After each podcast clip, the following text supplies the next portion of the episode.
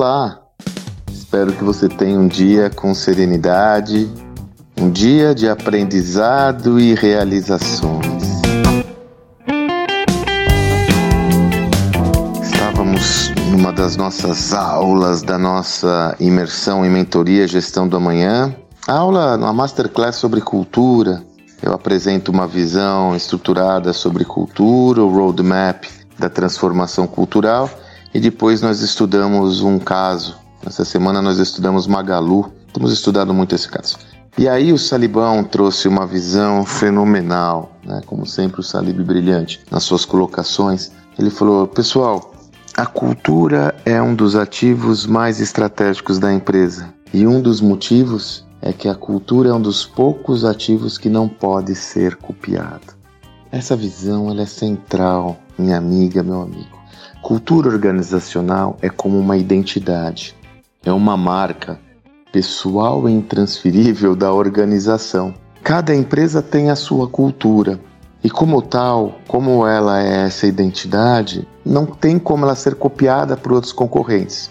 Veja, competidores podem analisar a sua cultura, avaliar quais são os elementos de destaque e, em cima dessa referência, baseado nessa referência, gerar uma reflexão sobre como esses elementos se adequam ao seu negócio.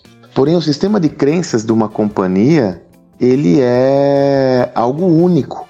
Na medida em que isso é único, um outro erro comum que eu tenho observado é empresas tentarem copiar a cultura de outras organizações. Não, você deve desenvolver a sua própria identidade. Por isso que eu digo, não há cultura certa ou cultura errada.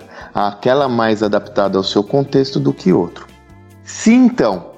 Isso é único, se então. É uma identidade específica, por que então ela se, pode se reverter num ativo estratégico? Porque na medida em que a sua cultura esteja alinhada com a sua estratégia, você vai ter condições de uma expansão muito mais consistente e acelerada, gerando um diferencial competitivo seu em relação aos seus potenciais competidores que tem as suas especificidades. Dessa forma, ao olhar esse sistema de cultura, eu não olho para fora.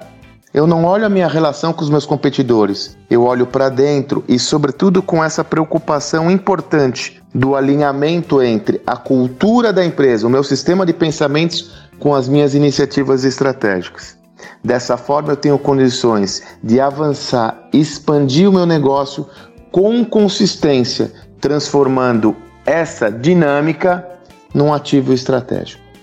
Não é tão usual nas discussões que eu participo de estratégia de negócios colocar o tema da cultura na mesa.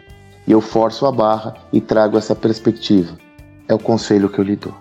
Quando você está desenvolvendo suas reflexões acerca do seu planejamento estratégico, suas ações estratégicas, faça uma reflexão de como esse sistema está integrado ao sistema da cultura, porque como a gente mostra no livro Estratégia Adaptativa e no novo Código da Cultura e exploramos a nossa imersão, são dois sistemas interdependentes. A cultura é o seu ativo mais estratégico, ou a cultura organizacional é um dos seus ativos mais estratégicos. Espero que você tenha um excelente dia e até amanhã.